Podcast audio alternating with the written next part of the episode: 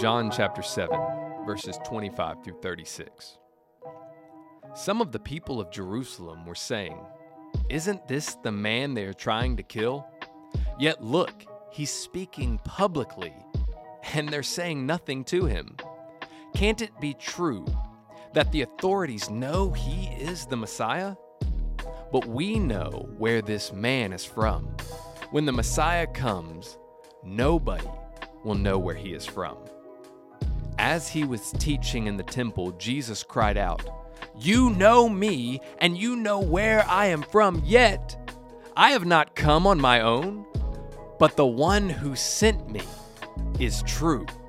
You do not know him. I know him because I am from him, and he has sent me. Then they tried to seize him, yet no one laid a hand on him, because his hour had not yet come. However, many from the crowd believed in him and said, When the Messiah comes, he won't perform more signs than this man has done, will he? The Pharisees heard the crowd murmuring these things about him. And so the chief priests and the Pharisees sent servants to arrest him. And then Jesus said, I am only with you for a short time.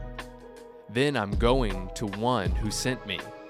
You will look for me, but you will not find me. And where I am, you cannot come. Then the Jews said to one another, Where does he intend to go? That we won't find him. He doesn't intend to go to the Jewish people dispersed among the Greeks and teach the Greeks, does he?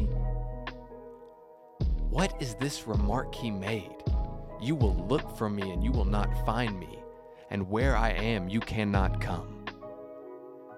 On the last day and most important day of the festival, Jesus stood up and cried out, If anyone is thirsty, let him come to me and drink. The one who believes in me, as the scripture has said, will have streams of living water flow from deep within him. He said this about the Spirit. Those who believed in Jesus were going to receive the Spirit, for the Spirit had not yet been given because Jesus had not yet been glorified. What we see here is the first time Jesus is publicly saying he is the Messiah. You would see a lot of people get angry because this would be considered blasphemy for someone to basically say that they are God. But Jesus is coming and saying, I am the one who is sent from the Father. The crazy thing is that they tried to seize him, but no one was able to because his hour had not yet come.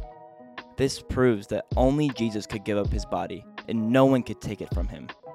He had the power and the authority to do that. Jesus goes on and he talks about a place that he is going where they cannot go. Jesus is referencing to the crucifixion and the resurrection. When he ascends into heaven, he says, If anyone is thirsty, let him come to me and drink. And many believed in him that day. They said, Will the Messiah not perform as many signs as he has? John goes on to say that these people will, be, will receive the Spirit, but he had not yet been given because Jesus had not yet been glorified. The crucifixion had not yet happened, the resurrection had not yet happened. And when the Spirit comes, so comes the power of God. So the people who believed would later receive that Spirit and be emboldened and empowered by God, just as we can today.